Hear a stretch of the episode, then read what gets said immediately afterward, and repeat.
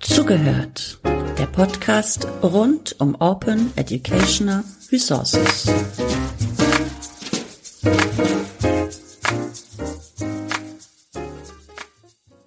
Wir sind heute bei Zugehört mit einer neuen bündnisfreie Bildungsspezialfolge und wir möchten heute über das Thema Education sprechen, postdigitale Bildung, was braucht sie und was kostet sie? So, und das werde ich natürlich nicht alleine tun. Ich bin mehr oder minder eher für die Moderation und äh, als Inventar hier mit im Gespräch. Und ich habe mir dafür Gäste eingeladen aus der Bildungsforschung und der Open-Education-Community. Und wir, genau, wir möchten darüber sprechen, wie postdigitale Bildung gestaltet werden kann und wie ein gerechter Zugang geschaffen wird diesbezüglich und wie eine zukunftsfähige Bildungsfinanzierung aussehen kann. Genau, und bevor wir das tun, würde ich jetzt einmal an die Runde geben, dass ihr euch vorstellen könnt. Und genau, ich schlage vor, Gabi, du startest einfach mal los. Ja, sehr gerne. Ja, hallo, ich bin Gabi Fahrenkrog. Ich bin wissenschaftliche Mitarbeiterin an der T I B, an der Technischen Informationsbibliothek, Leibniz Informationszentrum Technik und Naturwissenschaften in Hannover. Ähm, bin dort eigentlich im ähm, Open Science Lab angestellt, ähm, im, im Moment noch beim O E R-Portal Twilo, immer so ein bisschen im Wechsel, ähm, was ich so an Projekten mache. Mit O E R beschäftige ich mich schon seit zwanzig vierzehn, zwanzig fünfzehn so ungefähr. Ähm, meine Schwerpunkte generell sind äh, die Themen offene Bildung, offene Kultur und Bibliotheken. Das ist eben meinem Beruf geschuldet sozusagen. Ähm, von zwanzig sechzehn bis zwanzig zwanzig war ich ähm, für O E R-Info tätig in der Agentur Jörg und Konsorten. Und ja, also bin, wie gesagt, seitdem eigentlich ununterbrochen im Thema O E R und offene Bildung unterwegs. Ja, so viel zu mir. Super, danke schön. Dann gebe ich weiter an Katharina. Moin zusammen, mein Name ist Katharina Riebe. Ich komme aus dem hohen Norden, aus Bremen und bin dort von der Hochschule Bremen und ich bin stellvertretende, die stellvertretende Leitung von Zentrum für Lehren und Lernen und der Name ist Programm, denn wir kümmern uns alles, was äh, mit Digitalisierung in Lehre und Lernen zu tun hat und bin dort ganz viel mit Bildungstechnologien und natürlich auch mit der Erschaffung, Konzeptionierung und irgendwie zur Verfügungstellung von O E R beschäftigt. Von Hause aus bin ich ähm, Ökonomin, ähm, aber ähm, bin in diesem Bereich Bildungstechnologien äh, viel zu Hause. Und das Gute ist, das, was ich mir auch ausdenke und konzeptioniere, ähm, probe ich auch selber, denn ich mache auch Lehre in verschiedensten Bereichen, eher äh, quantitative Forschungsmethoden, aber auch dort erstelle ich ganz viele O E R-Materialien und hoffe, dass wir in dieser illustren Runde dem Thema ein bisschen äh, näher rücken. Perfekt, danke. Dann Matthias. Ja, von mir, guten Tag in die Runde, Matthias Kostzewa. Ich bin äh, Digitalisierungsbeauftragter an der Professional School of Education an der Ruhr-Uni in Bochum. Wir sind die zentrale Einrichtung für die Lehrkräftebildung in Bochum und ich kümmere mich da halt um alles, was irgendwie mit Digitalisierung zu tun hat und äh, bin seit zwanzig fünfzehn an der R U B auch mit dem Thema O E R unterwegs, genau eben an dieser Schnittstelle von Hochschule und Schule. Habe ähm, unter anderem den Universitätsverbund DIGGEL zwanzig siebzehn mitgegründet als ein äh, O E R O E P Projekt äh, und war auch in dieser großen Expertenrunde zur O E R-Strategie des Bundes mit beteiligt und durfte das Community-Feedback zu dieser im letzten Jahr mitmanagen, was ja auch nochmal jetzt äh, im positiven Sinne ein paar Wellen schlagen durfte. Super, vielen, vielen Dank. So, jetzt erstmal für die Vorstellung und dann starten wir auch direkt los mit der, mit der ersten ähm, Frage, die, die wir mitgebracht haben. Kein easy Einstieg, aber ich dachte, wir, wir starten einfach mal gleich groß los mit der Frage, was ist eigentlich postdigitale Bildung? Was versteht ihr darunter und wie würdet ihr das auch, wenn möglich, ähm, ich habe da auch so ein bisschen dran geknabbert im Vorfeld, aber wenn möglich, kurz und knapp drauf zu antworten. Was wäre da so euer Vorschlag? Katharina, magst du starten? Ganz kurz und knapp ein Satz. Ähm, postdigitale Bildung ist für mich ein Paradigmenwechsel. Gabi, du hast schon, stehst ich, in den Startlöchern, oder? Ja, genau. Ähm, ähm, ich glaube, ich vermute mal, dass wir alle Ähnliches sagen, nur ich in mehr Worten als Katharina. Ähm, für mich ist postdigitale Bildung ganz klar Bildung, die mit den Mitteln und Technologien des digitalen ähm, Lernende aller Couleur natürlich auf die Bedingungen und Herausforderungen unserer Zeit und selbstverständlich vor allen Dingen der Zukunft vorbereiten. Ja, ich wollte eigentlich gerade kurz mitschreiben. Ich weiß nicht, ob ich das jetzt so gut hinbekomme. Matthias, gerne du noch. Ich hänge mich auf jeden Fall an Katharina an mit Paradigmenwechsel. Das finde ich in dem Zusammenhang ein ganz wunderbares Wort. Ich habe mir im Vorfeld überlegt, ich mache es genau andersrum. Ich sage, was es nicht ist.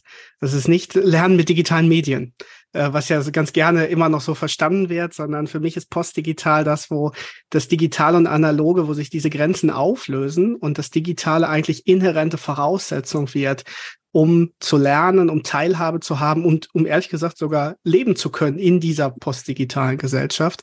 Und ich glaube, wir brauchen diesen großen Blick und deswegen freut mich Paradigmenwechsel auch so schön. Also das waren jetzt viele Worte für das, was Katharina mit einem Wort ausgedrückt hat. Okay, ja, dann haben wir doch eine Umschreibung für ähm, die Kater- Kategorisierung an dieser Stelle ähm, für den Begriff.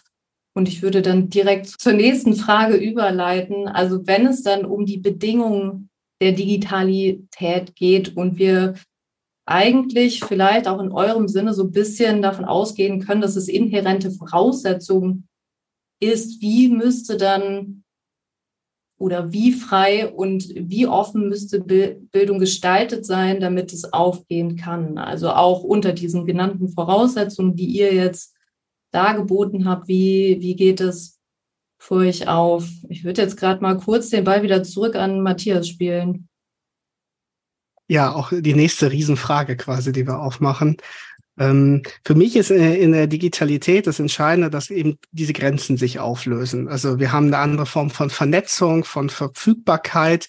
Äh, das hat natürlich Auswirkungen auf Kommunikationsebene oder auch auf die Art, wie wir zusammenarbeiten. Und ähm, wir sind jetzt ja digital zusammengeschaltet gerade, sind an ganz unterschiedlichen Orten in ganz Deutschland verteilt. Und äh, das funktioniert, weil wir Technologie haben. Und es funktioniert, weil wir es Themen nutzen, die zum Beispiel offen sind. Offen kann heißen, was eine Lizenzierung angeht, aber es kann auch einfach heißen, dass es Zugang dazu gibt. Und äh, wir haben jetzt alle Zugang dazu. Und diese Art, äh, dass Dinge äh, transparent zum Beispiel gestaltet werden, dass wir darüber sprechen, wie wir bestimmte Dinge tun in unserer Bildungsarbeit. Ich glaube, das hat ganz große Veränderungen für äh, die Bildungslandschaft. Und äh, wir kommen ja nachher nochmal, habe ich im, äh, in den Fragen gesehen, auf die äh, O E R-Strategie bzw. Förderrichtlinie. Ich greife da aber eine Sache kurz vorweg, weil ich das so beeindruckend fand und das zu dieser Frage jetzt so gut passt. Äh, bei dieser Förderrichtlinie wurde ganz enorm geteilt, welche Vorhaben es gibt. Also es gab einen riesen Austausch in der Community, welche Fördervorhaben eingereicht werden, obwohl sie in Konkurrenz zueinander stehen. Und das ist das, was für mich Offenheit auszeichnet. Und deswegen ist das für mich auch so ein enorm wichtiges Thema aktuell. Ja, ja ähm, das mit der Förderrichtlinie hatte ich auch schon im Kopf tatsächlich. Und auch, ähm, dass genau dieser Punkt ähm, Kooperation, Kollaboration, Ähm, Räume schaffen dafür, eben alles, was notwendig ist und ähm, wirklich auch die Mittel nutzen, die schon vorhanden sind, dass das ähm, äh, ganz wichtige, ganz wichtige Aspekte sind bei der Frage, wie frei und offen muss Bildung gestaltet sein. Denn ähm, wir können äh, unter den Bedingungen der Digitalität nur dann äh, sinnvoll agieren, wenn wir genau diese, ähm, diese Aspekte ja eigentlich nicht mehr mitdenken, eigentlich sollten sie selbstverständlich sein. Soweit sind wir aber leider noch nicht. Also da sind wir, denke ich, noch ein ganzes Stück von entfernt. Aber äh, ja, ich kann dir da nur beipflichten, ähm, wir haben viele gute Beispiele mittlerweile und ähm, nachahmenswerte äh, Vorbilder. Ähm, insofern geht es, glaube ich, einfach auch darum, das in die Breite zu tragen und deutlich zu machen, wir ähm, sind erfolgreicher, auch wenn wir auf diese Art und Weise zusammenarbeiten. Also eben transparent, offen, zugänglich und ähm, über die Grenzen hinweg. Ich glaube, das ist noch ein ganz wichtiger Faktor. Also nicht nur räumliche Grenzen, sondern auch äh, Fächergrenzen und ähm, ja, weiß ich nicht, Bildungsbereichsgrenzen, was auch immer sich dafür äh, imaginäre Grenzen oder, oder vermeintliche Grenzen ähm, zeigen. Also das würde ich gerne noch ergänzen zu dem, was du gesagt hast, Matthias. Ich würde da gerne mal ergänzen, und zwar ganz provokativ, weil die Frage war ja auch, ne, wie frei und offen muss Bildung gestaltet sein, um der Digitalität gerecht zu werden. Und ich sage mal ganz klar, Bildung ist nicht offen und frei, auch nicht durch Digitalität. Ne? Also Bildung wird nicht freier und offener durch die Digitalität. Wir verändern uns, klar, es entwickelt sich, aber wenn es darum geht, dass wir uns das klassisch anschauen, so wie hier in Deutschland das System ist, dann sagen wir, natürlich können wir Materialien zur Verfügung stellen. Die kann sich jeder ansehen, ne? Jeder kann irgendwo dran teilnehmen, etwas, etwas lernen, etwas mitnehmen. Ähm, aber wenn es dann darum geht, was hier zählt, ist ja der Abschluss, das Zertifikat, ähm, der Hochschulabschluss, äh, der Schulabschluss et cetera. Und das ist ja nicht frei. Ne? Also diese, ähm, davon muss man so ein bisschen in, in dieser Argumentation manchmal so davon weggehen. Und deswegen sage ich einfach mal, nur weil wir mehr Digitalität reinbringen ins Bildungssystem, schaffen wir nicht eine bessere Durchlässigkeit, die wir ja vielleicht auch wollen auf vielen Ebenen, ne? Mit verschiedenen Modellen, in der, der schulischen Ausbildung, in der Weiterbildung, in der hochschulischen, wie es auch immer in den verschiedenen ähm, Bereichen passiert. Und ich sage da einfach, dass Digitalisierung einfach diese Freiheit, die häufig damit gleichgesetzt wird, ne, so digitale Bildung wird immer so als frei gesehen, sie ändert einfach die Freiheit, oder die Freiheit definieren wir jetzt irgendwie anders. Denn Freiheit ähm, oder Digitalisierung insbesondere, wir haben bei allen Entwicklungen immer Gewinner und Verlierer, nur diese teilen sich vielleicht anders auf. Na, vielleicht kriegen wir gewisse Zielgruppen besser dadurch angesprochen, weil wir denen gerechter werden können, weil wir da vielleicht eine Form von Durchlässigkeit schaffen, aber andere verlieren wir ähm, auf auf der Ebene wieder. Und die Anteile verändern sich einfach nur. Ne? Und das, glaube ich, ähm, sehen viele immer so ein bisschen als der heilige Gral. Digitalisierung bringen wir in Bildung, oder O E R ist jetzt der heilige Gral für unsere Bildungsprobleme vielleicht, oder um eine Durchlässigkeit zu schaffen. Und das äh, sehe ich nicht so einfach, ne? So eindimensional. Okay, gut. Dann lass uns noch mal einen, einen Schritt weiter in der Diskussion gehen. Und zwar, wir wollen ja auch über Bildungsfinanzierung sprechen. Das dockt da ganz gut an. Vor allen Dingen auch der nächste Satz. So viel steht fest, das Bildungssystem bedarf einer Reform. Ich glaube, dieser Satz kann schon seit ein paar Jahren gelten und er passt. Äh, leider passt er an vielen Stellen immer noch. Und äh, wobei, also es ist immer relativ, aber es führt auch dazu, dass die Diskussion einfach in Gang kommt und äh, wir eigentlich dann auch die Gelegenheit haben, uns näher damit auseinanderzusetzen, was eigentlich genau Reform meint, also was braucht das Bildungssystem, was ist eigentlich das Bildungssystem, also viele Fragen, die man stellen kann. Wir wissen aber auch, dass sich niemand im Endeffekt kurzfristige Lösungen wünscht, also es gibt verschiedene Diskussionen, Diskurse, die gerade geführt werden, auch in Richtung Digitalpakt, Schule, der neue Haushalt, der erlassen wurde, in dem auch ja, digitale Bildung von Kürzungen betroffen sein wird. Und gleichermaßen hat das wiederum auch Auswirkungen auf die nationale Bildungsplattform und, und, und. Das sind eigentlich so große Themen, die man aufmachen kann. Da wollen wir jetzt gar nicht im Detail reinschauen. Für uns ist aber dennoch wichtig und auf Basis dessen, was, ja, was einfach auch aktuell diskutiert wird, für uns näher zu erläutern, was braucht denn im Endeffekt auch eine zukunftsfähige Bildungsfinanzierung? Also wie kann die aussehen und wie, wie kommen wir da hin? Und genau, jetzt geht die Frage natürlich zurück an euch. Und Gabi, magst du einsteigen? Ihr dürft ja, natürlich auch alle also, einsteigen, aber genau, gerne, Gabi. Es gibt jetzt so äh, zwei Fragen, deswegen würde ich, ne, ich fange natürlich ja. mal mit dem ersten Punkt an. Also ähm, das Bildungssystem braucht eine Reform. Also die, natürlich ist die Aussage ähm, vollkommen richtig. Ähm, aber natürlich muss man auch da wirklich fragen, wo setzen wir an mit der Reform? Also ähm, es ist eben nicht damit getan, dass wir viel Geld in, in, in Digitalisierung pumpen, also in Technologien und in ähm, ja alle ähm, alles auf digitale Geräte umzustellen. Ich glaube, das wissen wir alle, ne? Damit ist wenig erreicht. Das ändert ja das System nicht und vor allen Dingen das ähm, ähm, die Art und Weise, wie, wie unterrichtet, wie ausgebildet wird, ändert das erstmal überhaupt nicht, sondern alles, was vorher analog war, wird einfach nur ins Digitale übertragen und der Rest bleibt, wie er ist. Damit werd, werden wir einer Kultur der Digitalität natürlich überhaupt nicht gerecht. Das ist ähm, das Erste, was mir, also was ich einfach denke, was man gar nicht oft genug betonen kann.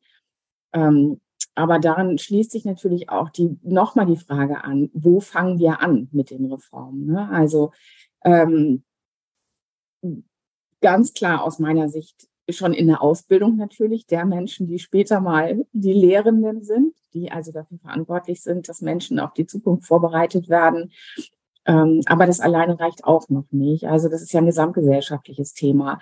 Ähm, ich, Katharina sagte, dass eben, dass eben auch ein großer Gap entsteht zwischen denen, die ähm, schon sehr weit fortgeschritten sind im Bereich äh, Digitalität und anderen, die gerade, wenn überhaupt, die ersten Schritte machen in dem Bereich. Und auch diesen Gap in irgendeiner Weise zu schließen, ist ein ganz wichtiges Thema, damit wir nicht tatsächlich ganz massiv Menschen abhängen damit. Ne? Dann ist zwar der Zugang zur Bildung da, aber sie wissen gar nicht, wie sie da rankommen und wie sie, wie sie die Materialien, die Ressourcen, die da sind, nutzen können und sollen.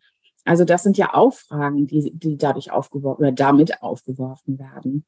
Also genau, sehr komplex. Das versucht das so ein bisschen ja, auf die, ähm, wie ich finde, wesentlichen Punkte zusammen zu ähm, stauchen. Und die Frage, wie dann ähm, unter diesen Bedingungen eine zukunftsfähige Bildungsfinanzierung tatsächlich aussehen kann, äh, finde ich extrem schwierig zu beantworten, ne? Weil ähm, die Logik, nach der die Finanzierung ähm, verteilt wird oder wo der Fokus drauf gerichtet wird, ähm, ist nicht immer genau das, was wir auch brauchen, ne? Und da, glaube ich, müsste es mehrere, müsste es vielleicht anders entschieden werden, was, wann, wo gefördert wird. Also nicht so dieses Gießkannenprinzip, erstmal stecken wir, weiß ich nicht, wie viele Milliarden in die, ähm, äh, in die Ausstattung der Schulen und anderer Bildungseinrichtungen, damit sie überhaupt erstmal die Technologie haben. Und wir wissen ja alle, was dabei rausgekommen ist. Also die Gelder wurden nicht abgerufen und die Menschen wussten nicht, was sie damit anfangen sollen. Ähm, das war eben am Bedarf vorbei. Ne? Wir müssen erst die Leute erreichen, bevor wir anfangen, ihnen die Technologien näher zu bringen, zum Beispiel. Das ist jetzt sehr pauschal gesagt, gibt ja auch immer mal Ausnahmen, das ist mir alles sehr bewusst. Aber ähm, insofern äh, Bildungsfinanzierung, wie sie zukünftig aussehen soll, darauf habe ich keine Antwort. Aber wir müssen umdenken, davon bin ich fest überzeugt. Matthias? Ja, ich will mich da direkt einmal dran anhängen ähm, und nochmal diesen Begriff Paradigmenwechsel von Katharina klauen, äh, weil ich den hier nochmal sehr passend finde. Wir haben bisher in vielen Stellen, wenn es darum ging, ob es jetzt Veränderungen im Bildungssystem anzustoßen, neue Dinge zu implementieren und auch sie zu finanzieren, dann haben wir immer nach Abfolgen gesucht, wie man das machen kann. Und äh, das sehen wir jetzt bei der nationalen Bildungsplattform auch ganz gut. Dann äh, gibt es ein großes Event, dann gibt es eine Ausschreibung, dann wird ein Prototyp entwickelt, äh, dann wird Community auch angebunden. Da sind auch viele sehr positive Aspekte schon mit bei. Ähm, aber man probiert quasi so eine Abfolge hinzubekommen. Und was wir in der Digitalität sehen, ist, dass viel, viele Dinge gleichzeitig geschehen, sich gegenseitig bedingen, auch Grundannahmen verändern und das in Geschwindigkeit, wie wir sie über diese normalen bürokratischen Prozesse überhaupt nicht mehr steuern können. Also es wird viel agiler, es wird dynamischer und es wird undurchsichtiger. Das macht das Ganze nicht definitiv nicht einfacher an der Stelle, aber ich finde das ganz wichtig, äh, wenn wir nämlich verstehen, dass sich Grundannahmen verändern, dann wird daraus relativ schnell klar, man kann nicht die alten Systeme, wie man sie jetzt gemacht hat, zum Beispiel mit der Vergabe von Geldern, fortführen in dieser Form. Das widerspricht sich vom Prinzip dann tatsächlich. Und ähm, bei all dem, glaube ich, hilft ein Begriff aus der Pädagogik ein bisschen weiter, den man übertragen kann. Das ist etwas, womit wir uns in unserer Arbeit auch viel beschäftigen. Das ist der Bereich der Selbstregulation oder selbstreguliertem Lernen. Also wenn ich darüber spreche, ich gebe Menschen Zugang zu Bildung und Offenheit, dann haben die davon erstmal noch gar nichts, wenn sie nicht wissen, wie sie drankommen, beziehungsweise wie sie damit umgehen tatsächlich. Also diese Fähigkeit, sich überhaupt Dinge anzueignen, sich dafür zu motivieren, einen Sinn da drin zu finden und rauszufinden, was möchte ich eigentlich tun.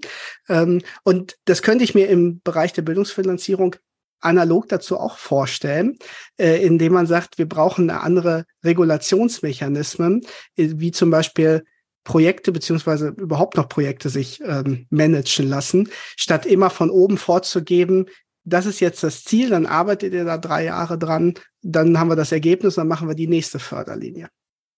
Damit mache ich jetzt natürlich Riesenfässer auf und ich habe noch nicht zur Lösung beigetragen, aber wir sind ja gerade noch mal so in der Beschreibung der ganzen Sache. Ja, also vielleicht, vielleicht brauchen wir die Fässer auch. Ähm Vielleicht müssen wir die, die Fässer erstmal sichtbar machen ähm, und zumindest darauf hinweisen, wie viele verschiedene Fässer es eigentlich gibt. Und ja, man kann reinschauen, man kann aber auch wegschauen, aber wir wollen ja gerade gucken, was sich vielleicht auch daran verbindet, sich daran vielleicht auch, äh, was auch daraus entstehen kann.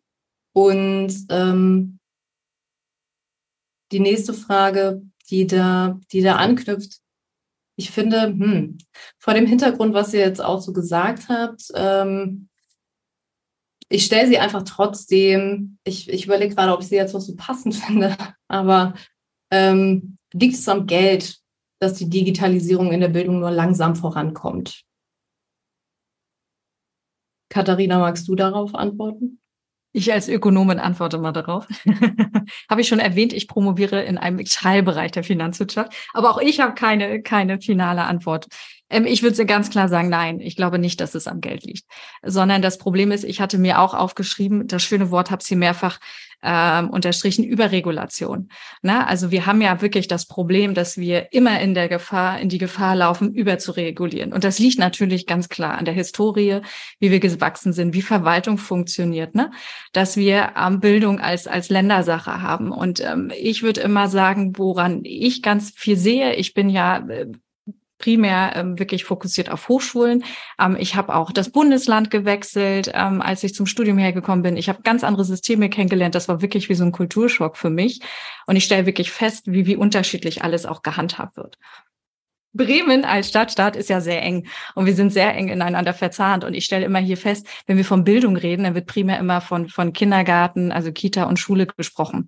Und dann hebe ich immer so mein Händchen und sage immer so, äh, vergesst uns nicht, weil wir machen weiter, ne, auf ganz vielen verschiedenen Ebenen. Und dass wir da stärker Hand in Hand denken, dass wir da auch mehr Allokationsfunktionen haben, also dass wir auch Gelder effizienter, effektiver einsetzen. Und das ist, glaube ich, immer dieses Prinzip, dass wir diesen riesigen, schweren Apparat haben, der Fördergelder ähm, verstreut, was ja absolut sinnvoll ist, um irgendwie ne Innovation auch auch zu fördern, um um Projekte auszuschreiben, damit Menschen angehalten werden, zu forschen und Sachen voranzubringen. Aber wie fließt das denn quasi ins, sag ich mal, rudimentäre Tagesgeschäft rein? Ne?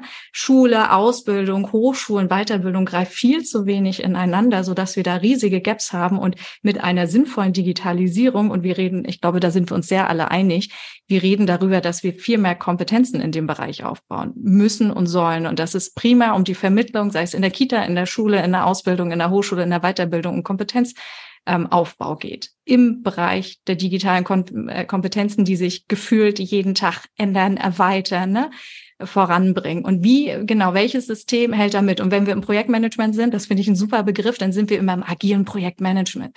Und wenn wir uns agiles Projektmanagement anschauen und Verwaltungsdigitalisierung, Bürokratie, diese ganzen Sachen, die damit einhergehen, das passt irgendwie gar nicht zusammen. Ne? Aber was, glaube ich, wichtig ist, und das habe ich schon das Gefühl, dass uns das hier allen sehr bewusst ist, aber vielen anderen EntscheiderInnen auf der Ebene nicht, Bildung ist unser Grundstock. Und ich habe auch nochmal Zahlen nachgelesen.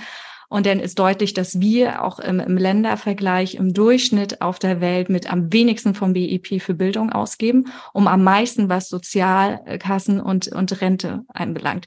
Das heißt, wir fördern das Alter noch weit vor, dem wir den Nachwuchs fördern. Aber unser System baut darauf, dass ja der Nachwuchs, ne, unsere Alten auch fördert. Und wir haben ein Sozialsystem, was ich in keinster Weise irgendwie ähm, angreifen möchte, bloß der Ausgleich ist da nicht vorhanden. Das heißt, wir können so viel Geld, wie wir wollen, in Digitalisierung stecken, das wird uns nicht weiterbringen. Mit dem Ziel, dass wir gute Ausbildung haben, dass jede, jeder gesellschaftlich teilhaben kann in der Digitalisierung. Es geht ja nicht immer nur auf dem Arbeitsmarkt, sondern auch das Private, das Soziale. Und da sind riesige Gaps. Und da fehlt es, glaube ich, wie bei vielen Tankern und Bürokratie, einfach an einer einheitlichen Strategie.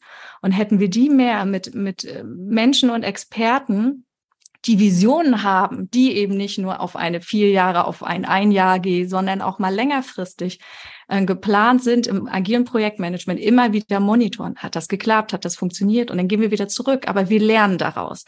Und das, glaube ich, fehlt. Ne? Das ist, glaube ich, wirklich eine Kulturfrage, ne, die wir uns da anschauen, dass wir da ähm, viel mehr wirklich Agilität in diese, in diese Projekte, in diese Entwicklung kommen müssen. Denn wenn ich mir das Thema O E R anschaue, denn bei vielen ähm, kommt immer so ein bisschen dieses, oh Gott, jetzt kommst du schon wieder mit O E R um die Ecke. Ja, leider, weil gefühlt sind wir damit gar nicht vorangekommen, obwohl das irgendwie so ein alter Hut eigentlich schon ist und wir aber es immer irgendwie wieder nutzen. Ne? Daran sieht man, das finde ich eigentlich ganz gut, ähm, dass wir da eigentlich noch gar nicht so weit sind, wie wir es vielleicht können und nur in unseren kleinen Bubbles da ganz viel geschaffen haben, aber auf der, ich sag mal so, auf der großen Bühne noch nicht so viel. Ja, ähm, Gabi, gerne. Ja, ähm, ich würde, würde das gerne auch noch mal ein bisschen ergänzen. Also ähm, da, äh, gerade das, was du eben gesagt hast, Katharina, zum Schluss, äh, dass wir noch lange nicht so weit sind, wie wir hätt, vielleicht hätten sein können mit O E R, sehe ich ebenso. Das liegt natürlich aber genau auch ein Stück weit an dem System, ne? Dass wir ähm, ähm, innerhalb der Bildungsbereiche uns, ja, eben genau nur in diesem Rahmen bewegen, ne? Also dass es wenig Übergreifendes gibt. Und ich bin ähm, außerdem der Meinung, dass wir auch ähm, zum Beispiel den ganzen Bereich der informellen Bildung viel stärker mitdenken müssen. Also ähm, das wird gerne ausgeklammert und niemand fühlt sich so richtig zuständig dafür. Und ähm, die Einrichtungen ähm, und Institutionen, die klassische informelle Bildungsangebote machen, fühlen sich aber auch nicht zuständig, weil sie sich eben eigentlich gar nicht so wirklich der Bildung zugehörig fühlen. Ne? Also das, dadurch, dass wir so stark ähm, abgrenzen und ganz klar sagen, es gibt diese vier Bildungsbereiche ähm, und dann gibt es den Rest der Welt sozusagen, ähm, wird es schwierig, diese, diese Verbindung herzustellen und tatsächlich auch Kooperationen einzugehen und so weiter und so fort. Und das hielte ich aber für, für ungeheuer wichtig, weil ähm, viele Alltagskompetenzen, in welche Richtung die auch immer denken, lassen sich viel leichter ähm, außerhalb der, der sehr regulierten, geregelten Bildungsbereiche ähm, erwerben oder die Möglichkeit da, äh, dafür schaffen, dass diese Kompetenzen erworben werden. Und äh, deswegen plädiere ich unbedingt dafür, ein bisschen stärkeren Fokus darauf zu legen. Was können wir machen? Wo können wir gemeinsam mit ähm, Anbietern informeller Bildung, wie auch immer, kooperieren, zusammenarbeiten, gemeinsame Projekte machen und ja, auf diese Art und Weise eben auch das, wie soll ich das nennen, das Portfolio der Kompetenzen zu erweitern. Also ähm, das, glaube ich, ist auch etwas, was wenig mitgedacht wird. Also, wobei, ich muss ähm, da nochmal eine Lanze brechen für die O E R-Strategie, die das mitgedacht hat. Zwar in Nebensätzen, aber immerhin ähm, mitgedacht wurde. Ja. Ja, ich sehe schon, ihr seid alle weiterhin in den nächsten ähm, Atemzügen darauf zu antworten, was ich sehr, sehr gut finde. Ihr seid schon dabei, meine nächste Frage mit zu beantworten, was ich sehr lobenswert finde, dass, dass ihr so schön aufeinander aufbaut, ohne ähm, dass ich das gesagt habe. Und meine Stichworte sind ja jetzt hier auch schon gefallen. Also es hieß Strategie, O E R-Strategie, viel schon und ähm, Förderrichtlinie. Ich möchte es ganz kurz äh, nur im groben äh, kontextualisieren. Also im letzten Jahr wurde die bundesweite O E R-Strategie der Bundesregierung veröffentlicht, also Open Educational Resources Strategie, aber im Endeffekt läuft sie unter dem Namen O E R-Strategie. Und hier geht es darum, wegweisende Impulse für digitale Bildung zu setzen. Und vor kurzem wurde dann die erste Förderrichtlinie im Rahmen dieser O E R-Strategie ähm, dann veröffentlicht. Und der Fokus hierbei liegt sehr stark konkret auf Community-Förderung, Stärkung, Erweiterung der Community. Natürlich auch die Frage, wer wird inkludiert, wer fühlt sich davon angesprochen? Und ihr habt ja auch schon ein bisschen was zu dem Prozess auch im Vorfeld erzählt. Also auch nochmal danke dafür. Und ich würde jetzt gerne auch da andocken, Gabi, wo du gerade noch angesetzt hast. Und Katharina, du hast ja auch schon ähm, mit weiter ausgeführt. Jetzt nochmal spezifisch darauf zu schauen, wie können denn Open Education Resources, freie Bildungsmaterialien, auch eine Entlastung für das Bildungssystem bedeuten. Und da dürft ihr gerne weitermachen an dem Punkt, wo ihr auch gerade wart und da weiter ansetzen. Vielleicht Matthias. Rattert. Ähm, ich bin noch ein bisschen bei der Frage davor gerade tatsächlich im Kopf hängen geblieben, probiere gerade den Übergang zu kriegen, ähm, weil ich weiß gar nicht, ob O E R eine Entlastung in dem Sinne sind. Und ich würde die Frage sogar noch anders sagen. Ich weiß gar nicht, ob sie das sein sollen. Also bei O E R geht es ja um viel mehr als jetzt einfach nur mhm. zu... Also wir haben diese Logik bei digitalen Sachen ganz schnell. Das soll effizienter sein, ich soll irgendwie Zeit ersparen oder wir wollen eine Verbesserung von Lernergebnissen. Das sind ja immer so die Schlagworte, die kommen. Ähm, als jemand, der sich tagtäglich mit Digitalisierungsthemen auseinandersetzt, sage ich, das sind die Fragen, die mich echt überhaupt nicht interessieren. Ich kann das verstehen aus einer Arbeitslogik heraus. Also wenn jetzt eine Lehrkraft, ein Hochschullehrender oder wer auch immer hinkommt und sagt, ja, jetzt muss ich jetzt noch was Digitales machen, dann soll mir das doch bitte Arbeit auch vielleicht abnehmen. Das verstehe ich. Aber wir sind wieder bei genau diesem Thema Paradigmenwechsel. Es ist eine Veränderung, es ist eine Andersartigkeit und anders ist nicht besser. Und anders ist auch nicht schlechter, sondern anders ist erstmal anders. Und in diesem Zuge, finde ich, hat die O E R-Strategie tatsächlich Dinge anders gemacht, weil äh, die Community eingebunden wurde von Anfang an. Es war noch nicht der transparente Prozess, den man sich hätte wünschen können, komplett, aber das war ein Start. Und ich finde fürs B M B F, äh, also fürs Bundesministerium, tatsächlich ein großer Schritt auch an der Stelle. Auch jetzt im, im Bereich der Förderlinie, dass es, äh, auch wenn noch nicht ganz klar ist, wie das ablaufen wird, aber dass es quasi einen äh, öffentlichen Begutachtungsprozess auch mitgeben wird. Das finde ich super, dass solche Schritte passieren. Und da sehen wir ja auch, dass Dinge äh, an der Stelle tatsächlich mal nach vorne kommen. Das finde ich gut. Ähm, ob am Ende, nee, aber es ist keine Entlastung. Also da, da lege ich mich gerade für mich in der Spontanität fest. Äh, O E R ist keine Entlastung, sondern es ist äh, eine neue Möglichkeit, äh, auch wenn Katharina gerade sagte, es ist eigentlich ein alter Hut, aber ähm, als jemand, der viel mit Lehrkräften zusammenarbeitet, weiß ich, da kann ich bei manchen noch komplett neue Themen aufbringen. Äh, also in dem Fall ist es eine neue Möglichkeit, anders äh, zusammenzuarbeiten, zu kollaborieren und Dinge zu teilen. Und hoffentlich dann auch in eine Kultur zu kommen, die ja dieses Teilen fördert und nicht behindert, so wie das aktuell im System an einigen Stellen noch ist, weil wir zum Beispiel nicht so einfach bundeslandübergreifend arbeiten können. Bin ich deiner Frage ein bisschen ausgewichen, Sarah? Das Nö, gar nicht. Ich habe ähm, nicht unbedingt die Hoffnung gehabt, eine konkrete Antwort darauf zu bekommen, weil ich es eher spannend finde zu hören, wie er damit umgeht und was er aus der Frage macht. Und ihr dürft die Fragen auch gerne umformulieren. Ich habe da jetzt keinen keinen Stempel drauf gesetzt. Ich würde ähm, tatsächlich in O E R auch keine Entlastung des Bildungssystems sehen.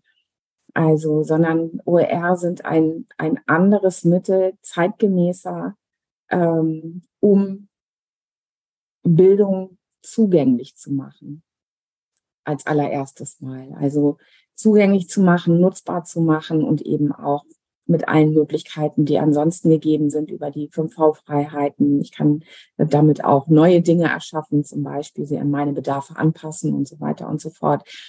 Ähm, ich sehe das sagte ich aber eben eingangs schon, auch nicht wirklich, worin da die Entlastung des, für das Bildungssystem aus ähm, äh, liegen soll. Also das äh, finde ich, wir haben ähm, vielleicht anders als, als ähm, Länder, denen es weniger gut geht als uns, wo das Bildungssystem ähm, sehr viel weniger gut ausgebaut ist. Da kann man vielleicht sagen, O E R entlasten tatsächlich das Bildungssystem. Wir sind aber ein reiches Land. Im Grunde genommen haben, verfügen wir über alles, was es braucht, ne, um, um ähm, Menschenbildung zukommen zu lassen. Insofern äh, ja, sehe ich eigentlich eher andere Vorteile in O E R als die Entlastung des Bildungssystems.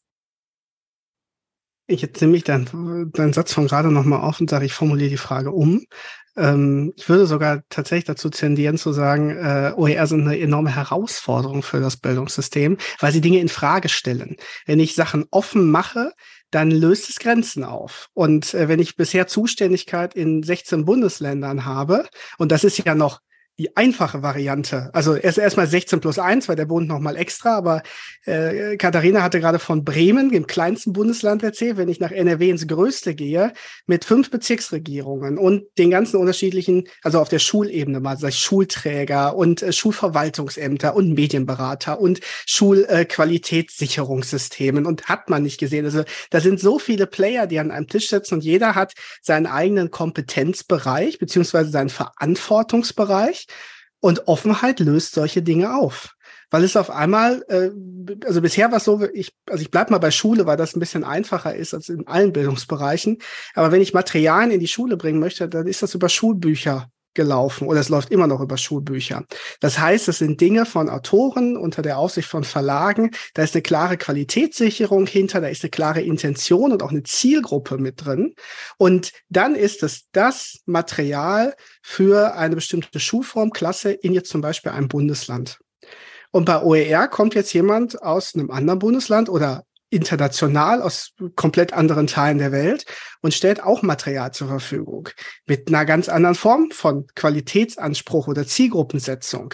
Ich gehe mittlerweile sogar dazu über, in Beratungen zu sagen, bei digitalen Materialien weiß ich gar nicht, ob es noch sinnvoll ist, so eine Zielgruppenbeschreibung so genau festzusetzen. Also ich finde es super, wenn man als Lehrender eine Zielgruppe im Kopf hat, die man ansprechen möchte und es darauf zuschneidet. Aber wenn ich Materialien offen zur Verfügung stelle, was weiß ich denn, wer damit was anfangen kann? Und das macht bestimmten Menschen und Institutionen durchaus auch Angst, dass diese Freiheiten kommen. Ich persönlich finde das häufig großartig, wenn Dinge genommen werden und am besten damit werden Sachen gemacht, die ich als Ersteller oder Erstellerin nie beabsichtigt habe, sondern weil Leute kreativ daran gehen und auf einmal neue Dinge schaffen. Das ist eigentlich das Schönste, was aus meiner Sicht passieren kann, aber es sprengt das System. Und dann sind wir wieder beim Paradigmenwechsel. Katharina, ich klaue mir den Begriff heute komplett, weil er, er bringt das einfach, finde ich. Den, den habe ich nicht. Ich habe auch keine Tantiemen drauf, also alles gut. ähm, und da sind wir aber bei allem, bei allem, was ihr auch gesagt habt. Ähm, ich habe mir nämlich aufgeschrieben, O E R sehe ich in erster Linie als Mehrbelastung, weil wir sind eben dabei, und ähm, das ist egal, ob wir Schule uns angucken, was nochmal viel stärker reguliert ist, ohne Frage, als im Hochschulbereich. Ähm, aber wenn ich zum Beispiel sage, ne, meine Kollegin hat Fach X Y, die hat O E R-Material erstellt, denke ich, super, ich übernehme jetzt das Fach, kann ich doch ihre Materialien nutzen. Der Aufwand, den ich betreiben muss, mich in ihre Materialien einzuarbeiten, in, in noch andere Materialien, die wir ne, vielfach jetzt überall finden, wo ich dann auch sagen kann, ich bin eine, eine ne, Fachexpertin in dem Bereich, ich kann die Qualität einschätzen, ich kann mir das zu eigen machen.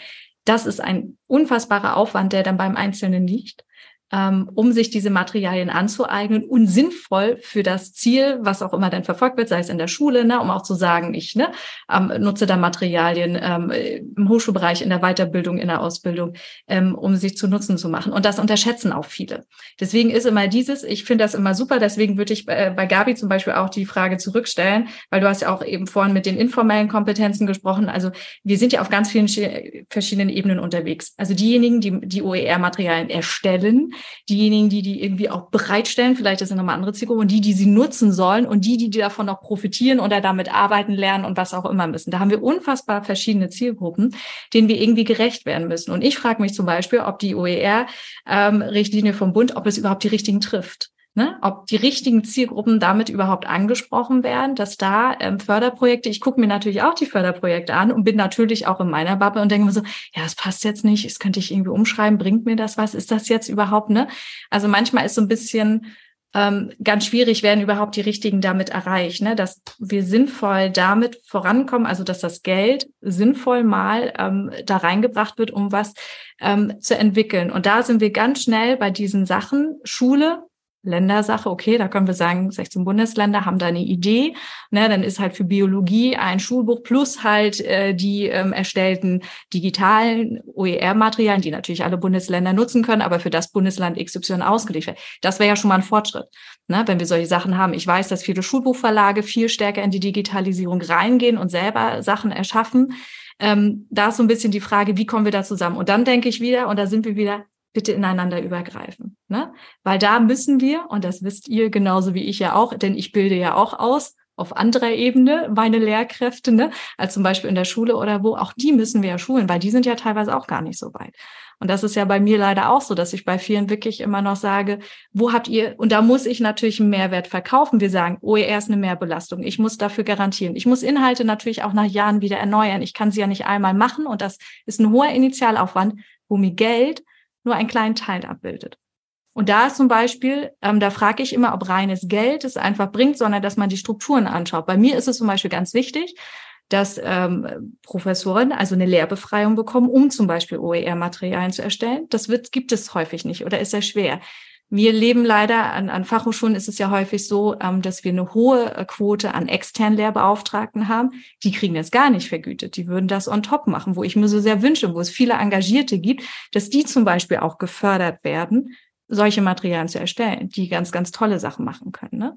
Also da ist so ein bisschen, ne, wie fließt das Geld da wirklich in, an die richtigen, ne? Oder kann man das Geld auch wirklich so gut umsetzen in diesen Projekten, dass wir da ähm, vorankommen? Und dann, ich glaube, da sind wir uns einig, ähm, Qualität, ne? Wie kriegen wir eine Qualitätssicherung, einen Standard hin? Ich glaube, das ist das schwierigste Problem, was ich wirklich sehe an der Stelle. Ja, ich würde, ich würde gern nochmal aus einer anderen Perspektive darauf gucken. Was wir nämlich machen, ist ja, dass wir ganz gezielt ähm, Projekte, Programme aufsetzen, die sich an Lehrende richten, ne? Also Menschen, die in irgendeiner Weise im Bildungssystem ähm, dafür da sind, Wissen zu vermitteln, sagen wir es mal so. Ähm, wir sind nicht sehr erfolgreich damit. Ähm, O E R werden zuhauf erstellt, aber das wird auch mit viel Geld gefördert. Wir wissen aber alle, dass die Nutzung nun ja sehr weit dahinterher bleibt, also um es freundlich auszudrücken. Und ähm, vielleicht müssten wir den Weg ändern und ganz gezielt Lernende ansprechen. Ja? Denn die sind ja diejenigen eigentlich, die einen Bedarf haben, die ne, ähm, tatsächlich lernen wollen. Für die, die Materialien zu erstellen, ähm, würde aus meiner Sicht sehr viel mehr Sinn machen. Also deutlich zu machen, hier ist alles, was du für das Fach X Y, für deine Stufe, für den Bedarf, den du hast, ähm, nutzen kannst und nimm es. Mach damit, was du möchtest. Ähm, das ist eben die Frage, die ich mir stelle. Denn äh, ich sagte es ja eben schon, wir wissen, dass die Nutzung unter den Lehrenden, also denen, die professionell ähm, O E R vielleicht sogar selbst erstellen, ähm, die Nutzung aber, naja, also praktisch nicht stattfindet. Die Nutzung von Materialien, die eben andere irgendwo veröffentlichen. Das ist so ein Gedanke, der mir in letzter Zeit halt immer häufiger kommt, weil die Frage wird gar nicht gestellt, für wen machen wir es eigentlich? Machen wir es wirklich nur für die Lehrenden, ähm, um, weiß ich nicht, irgendwelche hehren Ziele zu erreichen, Lehre zu verbessern, zugänglicher zu machen, wie auch immer? Ne? Sollten wir nicht lieber an die Lernenden denken oder zumindest mal den Blick in die andere Richtung werfen? Also werde ich, würde ich sehr spannend finden, um mal zu gucken, wohin bringt uns das möglicherweise? Ich will mich da direkt nochmal dranhängen. Ähm, also wer mich kennt und meine Arbeit ein bisschen verfolgt, der weiß vielleicht, dass ich äh, sehr gerne auf Begrifflichkeiten rumhacke, äh, weil ich das sehr wichtig finde, nicht nur äh, worüber wir sprechen, sondern auch wie wir über Dinge sprechen. Und ähm, wenn es um diese ganzen Themen immer geht, dann haben wir ganz oft Also wir schauen zum Beispiel auf die Lernenden, dann fragen wir uns, welche Kompetenzen müssen wir denen vermitteln und welches Wissen müssen wir denen vermitteln. Und das ist dann immer der Punkt, wo ich sage, stopp, weil weder das eine noch das andere ist vermittelbar. Und da hänge ich mich deswegen so drauf, weil ich diese, weil ich das ganz wichtig finde, diesen Mindshift einmal zu machen. Also Wissen kann ich nicht vermitteln, weil Wissen etwas ist, was generiert wird. Also klassischer Konstruktivismus. Also ich kann Information vielleicht vermitteln, das klappt.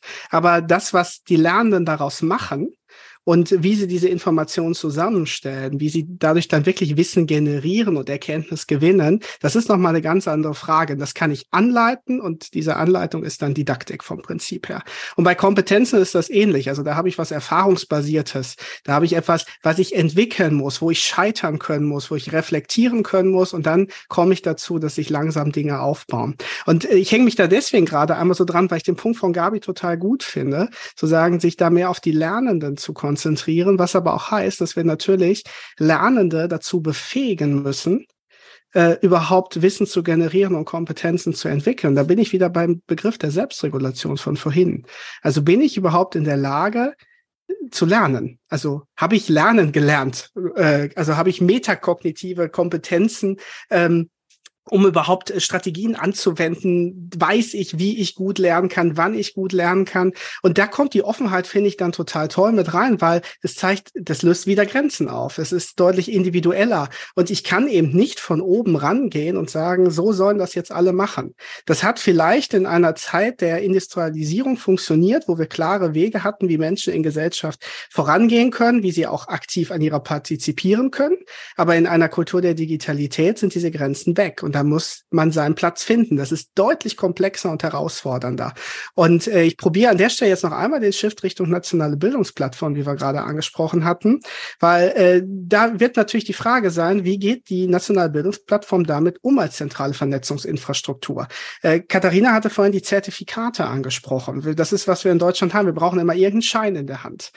Spiegelt das aber das noch wider, wenn ich Kompetenzen erwerben möchte in einer Kultur der Digitalität? Brauche ich dann immer das Zertifikat dieser großen Institution von Hochschule und Schule? Stellt das auch unsere Rolle als Hochschulen oder generell als Bildungsinstitution da in Frage? Und äh, da bin ich gespannt, welche Wege da die nationale Bildungsplattform gehen wird. Ob sie sagt, hier sind die vorgefertigten Wege, wie du sie seit zweihundert Jahren mal salopp gesagt gehen kannst. Oder äh, sind es wirklich individualisierte Möglichkeiten, die da möglich sind, die einen echten Kompetenzerwerb in einer Kultur der Digitalität ermöglichen? Und jetzt äh, geht das Gespräch immer weiter und ich mache immer mehr Fässer auf, aber es bietet sich so schön an an der Stelle. Dazu sind wir doch hier, oder? So ein bisschen mal zu gucken. Ne? Wir sind einfach nicht die EntscheidungsträgerInnen. Wir können doch nur Impulse setzen. Ne? Und was dann davon aufgegriffen wird, umso besser. Ich finde das auch ganz spannend mit dieser nationalen Bildungsplattform, weil das ist, ich glaube, das ist erstmal eine, eine Grundidee, die absolut in die richtige Richtung geht. Gucken wir, was bei rauskommt, ne? Also das, äh, da müssen wir immer in die Postbetrachtung irgendwie äh, gehen. Ähm, wo ich ein bisschen vorsichtig werde, ist der Begriff Individualismus. Ähm, das ist etwas, was bei uns auch viel diskutiert wird. Ähm, wir, wir haben auch viele Projekte gehabt und auch mit unterschiedlichen Lehrenden gesprochen, gerade im Bereich ähm, LehrerInnenausbildung, die ja auch häufig sehr kreativ in, in, im, im Unterricht, auch in, in der Hochschule ja sind. Ähm, was auch den Vorteil hat, weil sie einfach relativ kleine Gruppen haben und nicht mal ich hier an der Hochschule, wo man eigentlich sagt, man hat irgendwie nur Gruppen von zwanzig, vierzig Personen, auch ich habe ja viel mehr, aber gerade in der LehrerInnenausbildung probieren die ganz viel aus und gehen halt wirklich rein, ne? Digitale Methoden, ne? Welche Kompetenzaufbau da ist, wie auch immer, die testen da ganz viel ruhig. Das finde ich immer sehr spannend, lässt sich manchmal nur begrenzt auf viele andere Fächer ähm, runterbrechen und da hatten wir nämlich mal die, die Diskussion mit dem Individualismus, ne? Ich kann Materialien, Lernwege, Lernunterstützung und so weiter nur bis zu einem gewissen Grad individualisieren. Ich werde einen Bruchteil, einen Prozentteil immer verlieren. Einen gewissen Teil erreiche ich einfach nicht. Und deswegen ist es ganz, ganz schwierig. Ich finde es wichtig, dass wir die Lernenden-Perspektive mit reinnehmen. Ich glaube, die kommt viel zu wenig vor, dass man da sehr zentriert ist immer. Und wie können wir das erleichtern? Den, den Lehrenden, ne? Wie, wie lässt sich das einfacher machen, et cetera. Darum geht's ja gar nicht, sondern unser Ziel sind ja immer noch die Lernenden, weil dadurch lebt die Schule, die Hochschule. Ansonsten existieren wir ja gar nicht, sonst ist ja unsere Grundlage auch weg. Aber wie schafft man es da, mit aller Individualität, ne, und aller Diversifikation, die wir ja mitbringen, auch mit unter den unterschiedlichen Rahmenbedingungen. Da haben wir uns ja viel stärker geöffnet, ne? Diese Teilzeitstudiengänge, ne, die ja jetzt überall neu reinkommen, ne? Auch die Möglichkeit, zertifikatsbasiert erstmal aufzubauen, um dann vielleicht, ne, in einen Studien reinzugehen. Also wir haben ja mehr Lernwege, ne, die unseren individuellen Rahmenbedingungen gerechter werden. Und ich stimme da ab und zu zu, dass ähm, zum Beispiel in Abhängigkeit vom Bundesland, Abhängigkeit sogar von den Schulen, woher du kommst, die mit allen ganz unterschiedlichen Voraussetzungen in die Ausbildung, in ihren späteren Lernweg, ne, in die Hochschulbildung gehen. Um, und das ist eigentlich sehr unglücklich, ne, weil wir da irgendwie mal mehr zusammenrücken müssen und auch, ne, die Kompetenzen, die wir jetzt in diesem Zeitalter der Digitalisierung, in der wir sind, wichtig sind. Und die werden wahrscheinlich, soweit ich das einschätzen kann, viel zu wenig auch noch in der Schule vermittelt. In Bremen ist es zumindest so, ähm, wie es den Anschein hat, was ich bei meinen Studierenden als Voraussetzung sehe, reicht mir eigentlich nicht, um zu sagen, du bist lernbefähigt, an der, an der Hochschule, an der Fachhochschule auch ähm, zu studieren. Wie kriege ich sie eigentlich hin? Und trotzdem müssen wir darauf achten, ich kann nicht für jeden und jeden Einzelnen einen Lernweg machen, ne? Ich kann die Möglichkeiten geben, ich kann eine ganz breite Palette öffnen, um dann auch zu gucken, und da hilft natürlich auch wieder eigentlich dieses agile Projektmanagement, dass wir immer wieder evaluieren, ne? Hat es die Lernenden erreicht? Haben wir das Ziel überhaupt erreicht, ne? Wie können wir die Materialien, die wir haben, ähm, viel besser dem anpassen? Und da brauchen wir auch wirklich, ne, eine ganz agile Idee, ne? Deswegen, nationale Bildungsplattform hört sich erstmal wieder sehr starr an, ne? Wir haben da etwas, da packen wir etwas drauf und das bleibt bis in alle Ewigkeit so, das darf nicht sein. Und da bringt sich dieses ganze Projektbasierte, so wichtig das ist, dass wir Projekte haben, mit denen wir Sachen ausprobieren können. Aber was passiert danach? Und das ist ja häufig, ganz häufig das Problem, ne? Das, glaube ich, kennen wir alle seit Jahren, dass ich hier ganz tolle Sachen haben. Da gehen die Personen weg, die das im Projekt betreut haben, weil die, die Mittel zu Ende sind. Da machen die natürlich etwas anderes und hier quasi im, im Grundbereich, im Tagesgeschäft übernimmt das keiner. Keiner fühlt sich dafür verantwortlich und die wirklich guten Sachen, die versickern dann. Und dann kommt die neue Förderlinie, dann wird eigentlich fast das Gleiche wieder gemacht, vielleicht ein bisschen anders, ne? Also da muss es wirklich die Ideen der Verstetigung auch noch reingeben, ne? Noch mehr Fässer, wollen wir nicht. Können wir aber nicht alles mit Geld lösen, sagen wir ganz klar. Ja, ähm, danke dir auch nochmal für den Bezug zum, zum Titel. ähm, ja, also ich bin euch sehr, sehr dankbar für die vielen Fässer, die ihr hier aufmacht. Und ich muss sagen, ich brauche eigentlich gar keine Fragen mehr stellen, weil ihr schon die richtigen Fragen selbst stellt und auch gleichzeitig noch beantwortet. Ich würde dennoch kurz nochmal darauf zu sprechen kommen, auch vor dem Hintergrund, weil ich das jetzt so, ich finde das gut, hier auch nochmal aufs Tableau zu bringen, weil es einfach auch, ja, jetzt mehrfach gesagt wurde. Also beispielsweise Ähm, Offenheit löst Kompetenzbereiche auf. O E R, ja, vielleicht auch eine Mehrbelastung, ist Mehrbelastung eine Herausforderung. Und irgendwo bleibt auch die O E R-Nutzung hinterher. Was brauchen wir denn letztlich für eine Kultur der Digitalität, damit das funktionieren kann, damit wir auch von Offenheit in der Bildung sprechen können? Was, was sind dann so die Initialzündung oder Impulse neben denen, die ihr jetzt eigentlich schon aufgemacht habt, die ihr noch setzen würdet? Thema war beispielsweise jetzt auch mehrfach schon Agilität. Vielleicht Gabi. Das Thema hatten wir jetzt auch schon zweimal, meine ich, die Frage von Zertifikaten und Belegen, dass ich bestimmte, mir bestimmtes Wissen angeeignet habe oder erworben habe, wie auch immer. Das ist sicherlich, wird auch in Zukunft notwendig sein, dass ich irgendwo belege, dass ich etwas kann, bevor man mir einen Job gibt oder mich äh, an irgendeiner Bildungsstätte zulässt oder so. Aber ähm, das verändert sich ja jetzt schon ganz stark. Es gibt ja Bereiche auch heute schon, ähm, wo das gar nicht mehr das Allerwichtigste ist, ne? Also wo teilweise schon nach Zeugnissen nicht mehr gefragt wird, sondern zeig mir, was du gemacht hast. Und dann sehe ich, ob du die entsprechenden Kompetenzen mitbringst. Also ähm, wir halten halt sehr stark fest an dem, äh, an dem System, was wir haben und ja auch gar nicht anders kennen. Es ist an, zumindest in Teilen sowieso schon in Auflösung, würde ich sagen. Ja, und das ist so ein Bereich, glaube ich, wo, ähm, wo wir auch mehr Vertrauen haben können in die, in die Menschen, ähm, wenn sie dann Zugriff haben auf das Wissen der Welt sozusagen, ähm, mit ein bisschen Unterstützung, dass sie auch lernen, das zu nutzen. Das ist ja manchmal auch eine Generationenfrage, ne? Die, die jetzt reinwachsen, tun sich da sicherlich leichter als, weiß ich nicht, Menschen meiner Generation. Und ähm, ja, einfach auch tatsächlich denen, um die es eigentlich ja gehen sollte, nämlich die Menschen, die lernen müssen oder wollen, ähm, mehr zuzutrauen. Also ne, nicht alles vorzugeben, sondern auch Spielräume zu lassen und ähm, ja, sie ihren eigenen Weg ein Stück weit natürlich auch finden lassen. Aber das ist ähm, ja mein Ideal so ein bisschen, äh, das sage ich ganz klar. Ähm, und schwer umsetzbar in den Strukturen, die wir ja immer noch haben überall. Also ne, von der kleinen, niedrigsten bis zur höchsten Ebene ist es alles durchstrukturiert und ähm, wir bewegen uns in sehr engen Grenzen oft. Da ist es nicht denkbar. Und äh, Kultur der Digitalität braucht weitere Räume, größere, mehr Möglichkeiten, ähm, sich außerhalb der Räume zu bewegen, über Grenzen zu gehen, wie auch immer. Ich glaube, dass äh, da werden da werden wir hinkommen müssen, wenn wir das, wenn wir tatsächlich ähm, Digitalität leben wollen im Bereich Bildung und auch sonst. Matthias? Du hast ja jetzt den Begriff der äh, Kultur der Digitalität angesprochen, ähm, der ja auf Felix Stalder zurückgeht. Und ähm, bei Stalder ist Kultur ja ein Aushandlungsprozess. Also ein Aushandlungsprozess, den kann die ganze Gesellschaft, das können einzelne kleine Gruppen sein. Und was ich bei Stalder total schön finde, ist, dass es nicht darum geht, irgendwie Altes in die Zukunft zu bringen, sondern den Blick nach vorne zu wagen. Und das äh, fände ich für die ganze Debatte total spannend, also dass wir Bildung weniger aus einer Mangelwirtschaft herausdenken, also was haben wir nicht, was funktioniert nicht, sondern dass wir eine Geschichte erzählen können, wo wollen wir hin.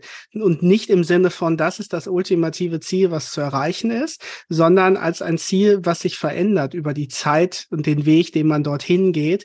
Aber das würde ich, würde ich mir in vielen Debatten aktuell in Gesellschaft wünschen. Das wird für Klima genauso gelten wie für Bildung. Für sagen, dass wir eine positive Story haben, die wir erzählen können, als zum Beispiel O E R-Community von äh, Zukunftsvision et cetera, wo könnte die Reise hingehen, die Lust darauf machen, daran mitzudenken und mitzuarbeiten, diese zu erreichen. Und die allerletzte Frage, das war noch so eine, so eine Bonusfrage, die, die ich würde sie einfach nochmal stellen, ihr dürft sie auch gerne wegschieben, wenn ihr sie nicht beantworten möchtet, aber ich habe schon gehört, oder ihr habt es auch nochmal gesagt, ist so die Frage, wo schaut man eher hin? Schaut man da aufs Geld? Müssen wir eigentlich aufs Geld schauen oder doch eher auf die Strukturen beispielsweise? Aber was wäre denn, wenn ihr genügend Geld jetzt auch in dem Kontext zur Verfügung hättet? Was würdet ihr denn als erstes umsetzen oder angehen? Oder was wäre eure Idee oder Impulshandlung vielleicht auch? So Katharina und dann Matthias schon mal. Wir haben ja das schöne Beispiel darüber, das hatten wir ja gar nicht benannt, aber wir sehen ja, wie wie schnelllebig das alles ist, ne? Also Digitalisierung zeigt uns, glaube ich, auch so ein bisschen die Grenzen von uns selber, ähm, weil so schnelle Entwicklungen wie hier passieren, gab es bislang in der Geschichte der Menschheit nicht, ne? Wir haben viel länger Zeit gehabt, um uns anzupassen, um uns dran zu gewöhnen. Und hier kommen wir ja gar nicht hinterher. Und wir sehen ja jetzt das Schöne mit mit K I, was es ja schon sehr, sehr lange gibt, aber mit ChatGPT so ein bisschen, in, sag ich mal, wirklich in der Mitte der Gesellschaft angekommen ist. Und daran sieht man das schöne Beispiel. Microsoft hat da sehr, sehr viel Geld eingegeben und hat damit etwas geschaffen und hat damit aber etwas sehr, sehr Gutes geschaffen, ne? Und daran sieht man, dass denn doch viel Geld hilft in einigen Bereichen. Aber damit hat man wirklich ja ein Tool äh, zur Verfügung, wenn das, äh, davon gehen wir aus. Man kann ja jede Technologie auch missbrauchen, aber für die gute Sache eingesetzt auch wirklich ein, ein Fortschritt, ein, eine Weiterentwicklung in erster Linie erstmal ähm, darstellt. Deswegen würde ich, also wenn wenn ne, da irgendwie Geld da wäre, würde ich schon mal sagen, wir gucken mal auf die Technologie ähm, von O E R, weil das ist, glaube ich, so ein bisschen das Grundproblem von allen, dass wir ja so auch zerklüftet sind und dass wir es selber gar nicht schaffen, da wirklich die Durchlässigkeit reinzukriegen. Weil wenn wir da schaffen, so, so, so ein Standard zu entwickeln, wo wir ja eigentlich in Teilen schon dabei sind, aber der doch irgendwie nicht so ganz funktioniert und doch nicht so einheitlich ist, wie wir uns das vorstellen, dass wir da dann viel mehr von haben, ne? Wenn wir wirklich sagen, wir haben einen Standard, der auch technologisch irgendwie vorhanden ist, der mit in die Qualitätssicherung reingeht, wo es vielleicht auch ne, endlich einen Zusammenschluss gibt. Ich bin ein großer Freund davon, äh, mit mit den Bibliotheken zusammenzuarbeiten, die diese ganzen Geschichten von Qualität für O E R noch mit am besten äh, leisten können, weil das deren Fachgebiet ist, ne, wenn wir über diese Metadatenauszeichnung reden. Und dafür brauchen wir natürlich Geld, um das aufzubauen, ne, um, um Grundtechnologien zur Verfügung zu stellen, die dann wirklich für alle nutzbar sind, ne? Also wirklich über die gesellschaftlichen Grenzen hinweg und dann natürlich darauf achten, solche Sachen wie Barrierearmut, ähm, was irgendwie auch so ein Kind ist, was wir immer mitdenken müssen, auch gerade bei O E R-Materialien, was ja doch immer ein bisschen Hintergrund äh, fällt, weil das das ist mehr Aufwand, das sind auch mehr Kosten, ne? Wenn ich Sachen doppelt zum Beispiel erstellen muss oder besonders darauf achten muss, ne? ähm, solche Sachen ähm, zu erstellen oder diese leichte Sprache, damit ich wirklich jeden und jede erreichen kann, ne? Deswegen, also das, was ihr beiden ja auch schon angedeutet haben, gesamtgesellschaftlich ist das ein ganzer Prozess, der uns alle betrifft, ne? Aber wenn wir da, also mein Thema wäre Geld in Technologie. Erstmal rein. Da mache ich genau das andere Fass auf bei Geld. Äh, wäre bei mir nämlich äh, quasi die Forderung, invest in people, not in projects. Also das wäre mein ganz großer Wunsch im Bildungsbereich, dass äh, zum Beispiel in Schulen Lehrkräfte sich wirklich um SchülerInnen kümmern können und nicht um Verwaltungsaufgaben und Digitalisierungsaufgaben im Sinne von Administration oder sonst was. Also, dass man mehr Profis in zum Beispiel Bildungssysteme reinholt. Und das gilt für die Weiterbildung ganz genauso, wo auch diese multiprofessionellen Teams spannend wären. Und äh, das gleiche aber auch an Hochschulen. Also wegkommen von, hier ist jetzt eine Person für drei Jahre, die macht dieses Drittmittelprojekt und danach ist die Person weg und das Know-how ist weg und die Vernetzung der Person ist weg, statt in Menschen zu investieren, die sich entwickeln können und dadurch Neues entstehen zu lassen. Und um jetzt noch den Shift zur Technologie zu machen, mein Traum wäre, dass wir in Deutschland dahin kommen, diese starke Struktur der Hochschulen, die wir haben, zu nutzen, um Technologie zu entwickeln. Also ich würde mir vorstellen, dass Hochschulen zu Software-Schmieden für frei lizenzierte Produkte werden und dass eben das nächste große Ding à la ChatGPT nicht von Microsoft finanziert ist, sondern aus der öffentlichen Hand kommt, nicht durch ein Projekt, sondern weil wir das Know-how und die Leute binden, indem wir ihnen Perspektiven aufzeigen. Gabi. Ja, genau. Also ähm, ich finde beides richtig, vorweg schon mal. Also ähm, ich finde es auch wichtig, dass wir Infrastruktur haben, die die Offenheit dauerhaft unterstützt und sich weiterentwickelt, eben entsprechend der, ja, der Evolution, die das nimmt. Äh, wir wissen ja alle nicht, was in fünf Jahren ist und wo wir da stehen mit den, mit den Technologien und wie, wohin der Weg uns führt. Deswegen halte ich es auch für extrem wichtig, dass in Infrastruktur, ähm, ähm, dass Gelder in Infra- Infrastruktur fließen, um eben nicht nach drei Jahren ein gutes Projekt wieder einstampfen zu müssen, weil ja einfach nicht mehr ähm, die Förderung eben ausläuft. Und äh, wir können halt die Dinge nur dann weiterentwickeln entlang der Gegebenheiten, die sich uns bieten, äh, wenn sie dauerhaft finanziert werden. Das ist halt so. Und ähm, das Zweite finde ich aber ebenso wichtig. Deswegen habe ich mich mit der Frage auch ehrlich gesagt ein bisschen schwer getan, weil ich glaube, wir können das eine nicht ohne das andere denken. Ähm, für mich sind, ich bin ja nun selbst, ich komme ja gar nicht originär aus dem Bereich Bildung, also das ist halt mein Thema, aber ich gucke mit einem anderen, mit, ja aus einer anderen Perspektive darauf. Und ähm, äh, was ich für extrem wichtig halte, dass wir immer die Menschen zusammenbringen müssen. Also es geht in die Richtung, die Matthias ja eben auch schon ausgeführt hat, ne? Auf allen Ebenen die Menschen zusammenführen müssen, auch moderierte ähm, Gruppen haben, also tatsächlich Geld investieren müssen, um sowas wie Moderation zu ermöglichen, also Menschen auch dafür zu bezahlen, dass sie Menschen zusammenbringen und zusammenhalten. Ähm, all das ist eine ganz wichtige, also es sind, wären ganz wichtige Funktionen auch in so einer Kultur, Ähm, wo, wo es sehr, noch viel individualisierter wird, als es jetzt ja in Bereichen schon ist. Ne? Und da wird es immer wichtiger, dass wir Menschen dafür bezahlen, dass sie einen Rahmen geben, dass sie anleiten, dass sie moderieren und eben ja auch sowas machen wie Gruppen zusammenzuhalten, zumindest über einen gewissen Zeitraum, solange das Thema relevant ist oder wie auch immer. Ähm, daran wird für mich viel zu selten gedacht. Also niemand bezahlt Menschen dafür, dass sie einfach nur Menschen sind und tun, was Menschen so tun. Denn das ist es ja im Wesentlichen. Also das wäre von mir persönlich ein großer Wunsch, dass das mitgedacht würde bei Projekten in Zukunft.